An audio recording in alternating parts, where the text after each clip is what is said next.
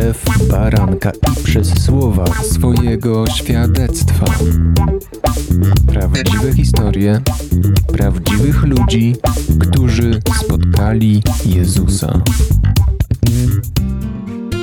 Witam serdecznie wszystkich słuchaczy Radia Chrześcijanin, a gościem i autorem świadectwa opowieści o własnym życiu jest dzisiaj Magda Sadowska. Witam Cię. Cześć, jak się macie? Ja mam się dobrze, mam nadzieję, że słuchacze też i są już przygotowani i chętni do wysłuchania kolejnej opowieści, która na pewno będzie inna niż poprzednie. Zawsze zaczynam od tego i zawsze jestem tak naprawdę najbardziej ciekaw tego, jak to się zaczęło. Jak z osoby obojętnej wobec Boga stałaś się zakochaną w Bogu? Jak Go poznałaś? Też się zastanawiam, bardzo często się zastanawiam nad tym, jak do tego doszło, że ja zostałam osobą wierzącą, bo na pewno byłam poszukująca, ale wyrastałam w rodzinie świeckiej, niewierzącej. W ogóle to też bardzo ciekawa sprawa i niekomunistycznej. Zawsze szukałam, także miałam fazy, swoje teorie na temat wszechumysłu i z Zenem i z tym i z tamtym, różne rzeczy, które musiałam łamać po nawróceniu, ale nigdy nie myślałam, jak dziwna jest moja historia, dopiero kiedy ktoś właśnie robił ze mną wywiad. Jedna osoba z zagranicy była zadziwiona, że żyjąc w komunistycznym kraju czy socjalistycznym, w świeckiej rodzinie spotkałam Boga i się nawróciłam. I myślę, że jednym z punktów jest to, że właśnie cały czas wiedziałam, że musi być coś więcej. A druga rzecz jest taka, że ja cały czas podejrzewam, że ktoś musiał się za mnie modlić. To był jeszcze czas przed internetem i stronami typu Szukając Boga. To był rok 1988. To jeszcze nawet komunizm na dobre nie upadł właśnie wtedy jeszcze. Podejrzewam właśnie, że ktoś mógł się za mnie modlić. Miałam też koleżankę w szkole, z której wszyscy się śmiali, bo miała taką bardzo naiwny rodzaj religijności i ona mnie ciągała. Na różne spotkania zapraszała. Nie wyobrażałam sobie, że mogłabym wierzyć tak jak ona. Rzeczywiście duchowe rzeczy mnie pociągały, ale wiesz, no ona była trochę taka, na przykład jak pani na biologii żartowała, że tasiemiec, żeby go wyciągnąć z brzucha, to trzeba jeść raz kiełbasę, raz ogórek, a potem tylko ogórek, to on wyjdzie i spyta, gdzie kiełbasa. No to ona w liceum wierzyła w takie rzeczy, a poza tym wierzyła przy okazji, że jak będzie się modlić do Boga, to w jednej chwili dostanie angielski i takie. No była bardzo, bardzo wierząca, ufająca Bogu i naprawdę fajnie ufała Bogu w głębokich sprawach, ale jednocześnie w takich naiwnych, które sprawiały, że klasa nie traktowała jej poważnie, ale podejrzewam, że mogła się za mnie modlić i że miała też udział w tym moim nawróceniu i zaciągnęła mnie na kilka spotkań oazowych. Właśnie to mnie często ciekawi, jak ludzie mówią, że ktoś tam ich ciągał, no ale dali się ciągać, tak? Więc to świadczy o czym? Byłaś otwarta na różne pomysły znalezienia Boga? Więc jak najbardziej, jak mówię, różne rzeczy szukałam, a ani dałam się zaciągnąć na 2 spotkania. Jedno takie w dużej grupie, gdzie nawet się gdzieś tam pomodliłam, no bo ludzie się tak ładnie dziękowali, ja zawsze wdzięczne serce miałam, więc podziękowałam Bogu, jeśli jest. A na drugim spotkaniu, i to jest znaczące, było to spotkanie w małej grupie i wtedy były popularne takie czarno-białe książeczki Cztery prawa duchowego życia i akurat na tym spotkaniu te 4 prawa duchowego życia były przerabiane i na koniec była możliwość pomodlić się o przyjęcie Jezusa jako Pana i Zbawiciela, co też, będąc zawsze osobą bardzo uprzejmą, nie widziałam w tym żadnej szkody. Też uczyniłam, po czym przez jeszcze jakieś 4-5 lat miałam najgorsze lata mojej nastoletniości. Ja byłam takim specyficznym nastolatkiem.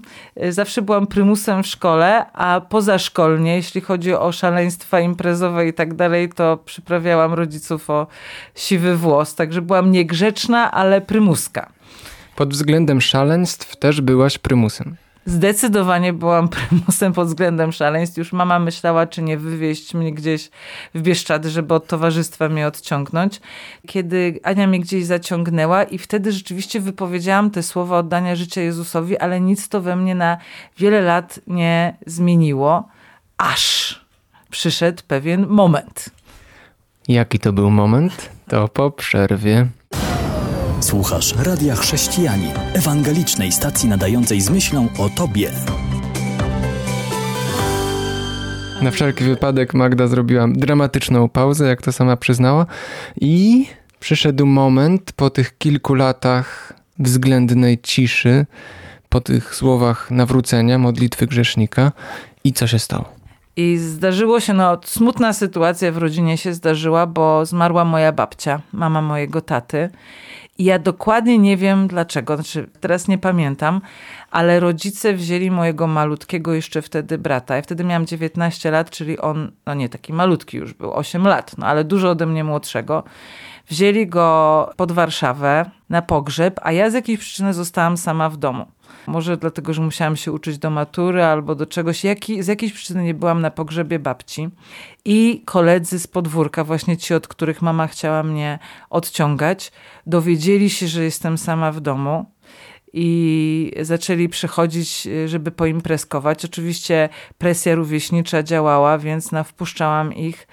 I sprawy wymknęły się spod kontroli. Pełna chata, ktoś przyniósł ileś alkoholu sam, potem się okazało, że jeszcze ktoś włamał się do szafy, gdzie mój tata trzymał alkohole, których w domu nie piliśmy, nie było problemu tego w domu, natomiast tata pracował w handlu zagranicznym i dostawał... Nie byle co. Tak.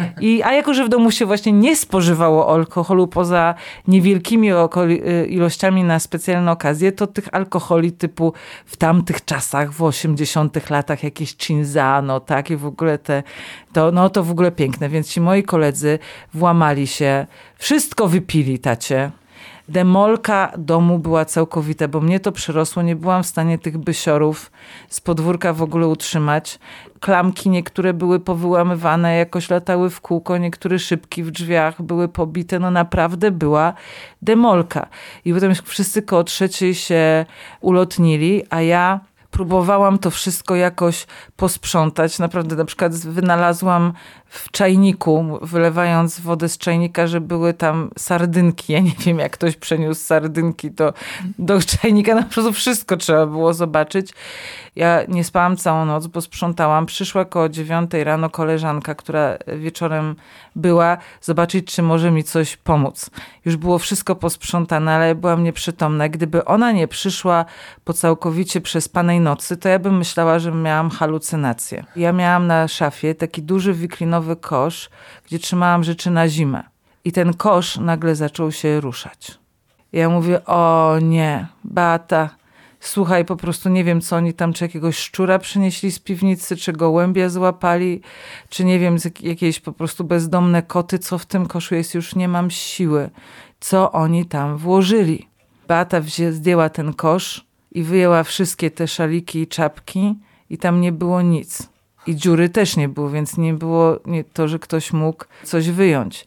I ja stwierdziłam w tym momencie, chyba diabeł chciał mnie jeszcze przygnieść, że moja babcia po prostu jest rozwścieczona tym, że ja tu takie rzeczy robię, podczas kiedy wszyscy ją żegnają. Takiego stracha dostałam. Rodzice wrócili później, nie mogłyśmy nic z tym zrobić. Beata w końcu poszła i tata stwierdził, bardzo brzydko wtedy. Był taki moment, kiedy bardzo go zdenerwowałam, także mnie brzydko nazwał. Nie tak jakoś dziko brzydko, wiem, że w rodzinach są gorsze rzeczy, ale idiotką mnie nazwał, a mama powiedziała, że dobrze, że mają jeszcze mojego brata, że jak chce sobie traktować dom jako hotel, ale żebym nie liczyła na jakieś związki rodzinne. I po prostu było strasznie, bo zawiodłam zaufanie rodziców bardzo mocno. I to się akurat działo chyba z piątku na sobotę jakoś, tak? Że był jeden dzień po prostu zimnej wojny w domu, a potem była niedziela. I w niedzielę ja zwykle w godzinach mszy świętej chodziłam do kawiarni Piast, pamiętam się nazywała ta kawiarnia. I czasem na kawę, czasem na lampkę wina, na pewno popalić sobie trochę. Jakieś wtedy stołeczne były, czy jakieś inne popularne wiarusy, nie pamiętam co. Byłam w kawiarni ze znajomymi przez ten czas, kiedy trwała msza. Ale ci znajomi, z którymi chodziłam, byli spaleni, bo to właśnie oni narozrabiali. Deszcz padał, w domu nie dało się wytrzymać. I wyszłam z domu, poszłam na mszę. I jeśli uznawałam, że jest jakiś Bóg, to byłam na niego wściekła. Poszłam, stałam cały czas jak kołek, oparta o kolumnę z tyłu i po prostu taka zbuntowana, zła nastka. Nic nie pamiętam, co na tej mszy było. I na koniec ksiądz, który był takim księdzem bardzo protestantyzującym, mającym kontakty z Zachodem, w ogóle taki szalony ksiądz, nawrócony ksiądz, że tak powiem, powiedział, że będą rekolekcje i że można przychodzić. Pod koniec mszy ja nagle poczułam, że tak jakby ktoś odkręcił mi kurek na górze głowy i jak balsam wlało się we mnie takie mocne zapewnienie, że ta okropna sytuacja jest początkiem czegoś dobrego w moim życiu. Wiesz, z tej po prostu strasznej sytuacji, z tej zbuntowanej nastki, która jest zła na Boga. Ja go w ogóle nie szukałam w tym momencie, tylko tam akurat byłam. Nagle to zapewnienie, że będę miała nowych przyjaciół i najlepszy moment w życiu, że będzie dobra zmiana. Ja naprawdę nagle byłam tego pewna. I jak na mój gust to teraz wygląda, że ja kiedyś przyjęłam Jezusa, a tu byłam i co prawda owoce dopiero zaczęły przychodzić później. Naprawdę Bóg jakoś nie, z tą chronologią nie zawsze się liczy i tu nagle chyba zostałam wypełniona Duchem Świętym. I w tym momencie, kiedy już On miał moją uwagę, to ksiądz powiedział o tym, że będą te rekolekcje. Na rekolekcjach nie działo się nic specjalnie ciekawego.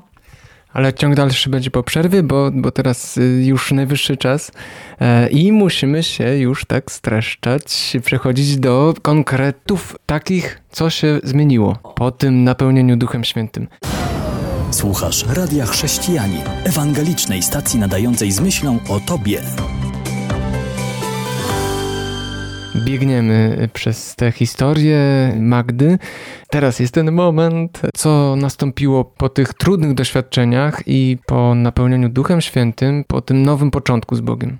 Więc właśnie natychmiast zaczęły się zmiany. Natychmiast wróciłam do domu. Rodzice ze mną w ogóle nie rozmawiali, a ja natychmiast zaczęłam mamie mówić: mama, idę na rekolekcje do kościoła. Mama oczywiście, ta na rekolekcje idziesz za winkiel, znowu gdzieś obalać jakieś wino ze znajomymi. W ogóle kpiła, a po mnie to spływało. Spływało, ja byłam tak pełna radości, spływało ze mnie całkowicie i nawet jeszcze rzuciłam się do pracy w domu. Szarowałam pod nieobecność rodziców, jak byli w pracy, podłogi, szczotką ryżową, różne rzeczy, pranie wywieszałam, takie rzeczy różne. Akurat ze zmywaniem to zawsze lubiłam zmywać, ale chodziłam do mamy na przykład pytać się, których wieszaków użyć do powieszenia prania, a mama w ogóle z takim jeszcze obrażoną miną cały czas mi odpowiadała, żeby nie używać drewnianych, bo zgnieje i w ogóle, ale jeszcze obrażona, cały czas patrzyła na mnie podejrzanie. Dopiero jak zapytałam, czy może mi dać jakieś stare ubrania, bo jest jakaś zbiórka starych ubrań, zaczęła się zastanawiać, co się ze mną dzieje. No i na końcu tych rekolekcji ksiądz zaprosił na agapę z okazji Wielkiego Czwartku, bo to były rekolekcje wielkopostne i poleciałam tam. Byłam totalnie napełniona radością, chęcią robienia, służenia i fałszywe oskarżenia rodziców w ogóle mnie ruszały. Kochałam ich jak noreczki. Po prostu byłam pewna tego, że wszystko się dobrze stanie, a na tak jak zaczęłam chodzić do wspólnoty, wykryłam na półce z książkami za wielkimi tomami o eschatologii i homiletyce stosowanej zmiętą angielską książkę z miękką okładką, która później dopiero wiele lat została przetłumaczona na polski. Czy to naprawdę ty, panie? Is that really you got? Lorena Canigama. Ja mówiłam po angielsku od dzieciństwa. Mówiłam, przeczytałam i tam było po prostu o tym, jak Duch Święty prowadzi, jak Bóg jest prawdziwy. I natychmiast po prostu zaczęłam czytać Biblię. Mam taki zeszyt jeszcze z tamtych czasów spisany z ulubionymi fragmentami z Łukasza, gdzie jest praktycznie cała Ewangelia Łukasza przepisana. To były moje ulubione fragmenty. Prawie wszystko było moje ulubione. No i wreszcie jakieś 3 tygodnie po tym moim nawróceniu przyjechali jacyś Szwedzi. Ja czytałam tam w tej książce, jak młodzież z misją dostała w cudowny sposób statek misyjny. Myślałam sobie, ale bym chciała na taki statek misyjny pojechać. Ksiądz zaprosił tych Szwedów, żeby tam coś mówili, zapomniał tłumacza zamówić i oni przyjechali, cała parafia przyszła, no bo wtedy to było wszystko jedno, że ktoś jest protestantem, ważne jest, że Zachodu, więc to zjawisko i cała parafia przyszła, ci Szwedzi i nagle nie ma tłumacza, więc ksiądz się pyta, czy ktoś mówi po szwedzku, oczywiście nikt, a chociaż po angielsku. Cisza, po prostu Szwedzi patrzą na ludzi, ludzie na Szwedów, a ja sobie myślę, to nie może być o mnie, bo jestem świeżo 3 tygodnie nawrócona, jestem tu gościem właściwie jeszcze. ale w końcu się zgłosiłam i zaczęłam tłumaczyć i ten ksiądz potem się do mnie zwrócił, żebym przyszła do niego i się pyta mnie, skończyłaś już z tym starym towarzystwem, już nie pijesz, już nie robisz tych dawnych rzeczy. Ja mówię, no nie, no bo całe moje życie się zmieniło w ciągu jednego momentu. I on mówi, bo ci Szwedzi chcą nas zaprosić na statek misyjny, który pływa w wakacje dookoła wybrzeży Szwecji. I czy pojechałabyś jako tłumacz? Więc to był dziki cud, bo ja wtedy nawet nie wiedziałam, że można się modlić do Boga, że chciałabym kiedyś na taki statek pojechać, tylko tak zamarzyłam ku Bogu, bo ja byłam naprawdę totalnie zielona. No i w tamte wakacje pojechałam na statek i reszta tych 30 paru lat była równie nadprzyrodzona. Co za szalony skok. To prawda, że powoli nam się kończy czas, ale mamy jeszcze 2 minutki. Wtedy to się zaczęło, bo trzeba powiedzieć jeszcze, że jesteś świetnym tłumaczem i prowadzicie razem z mężem, Ryszardem, misję Ojcowskiego Serca Boga. Dobrze powiedziałem. Czy mogłabyś powiedzieć, jak to poszło z tamtego punktu do tego punktu? Czy widzisz jakiś klucz w tym Bożym prowadzeniu przez te wszystkie lata? Za co jesteś dzisiaj najbardziej wdzięczna Bogu? Oczywiście przyszło mi coś do głowy. Jest coś takiego, co kiedyś powstało w mojej głowie. Taki dar od Boga nazywa się błogosławiona niekompetencja. I to jest to, że w tej wspólnocie jak wynikłam jako tłumacz, to od razu zaczęłam być bardzo rozchwytywana właśnie jeśli chodzi o moje zdolności tłumaczenia, ale też prowadzenia małych grup, mówienia w jakikolwiek sposób. W ogóle miałam sporo takich rzeczy, które dobrze chodzą we wspólnotach i zawsze wiedziałam o swoich mocnych stronach, więc to nie chodzi o to, że nie czułam swoich silnych stron, nigdy nie byłam w tych dziedzinach zakompleksiona, ale ja nie wiem, to jest taki dar, od początku miałam takie poczucie, wiesz, że w takich sprawach jak co się dzieje w drugim człowieku albo co będzie w mojej przyszłości, o podejmowanie decyzji, miałam zawsze bardzo duże poczucie niekompetencji i konieczności wiszenia i zaufania Bogu. Ja takich rzeczy co do przyszłości nie byłam pewna.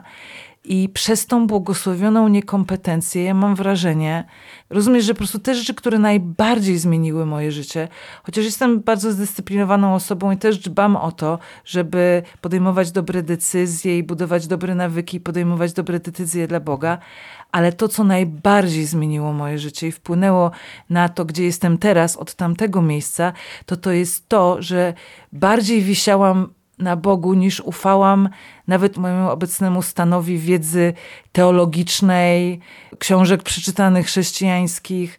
Taka pokora i takie wiszenie na Bogu. Może to się wydawać słabością, bo niekompetencja, ale w tym przypadku po latach widzę, że to jest właśnie to, co przez wiele różnych ciekawych rzeczy przeprowadziło mnie od tamtego punktu do tego, w którym jestem teraz. Bardzo ci dziękuję. To w ogóle dobry tytuł na książkę, Błogosławiona Niekompetencja. Brałbym z księgarni. Zakończmy na tym po prostu. Bardzo ci dziękuję. Gościem radia, naszym gościem dzisiaj była Magda Sadowska. Do usłyszenia. Do usłyszenia. Kłaniam się, Jan Dziółkowski. www.radiochrześcijanin.pl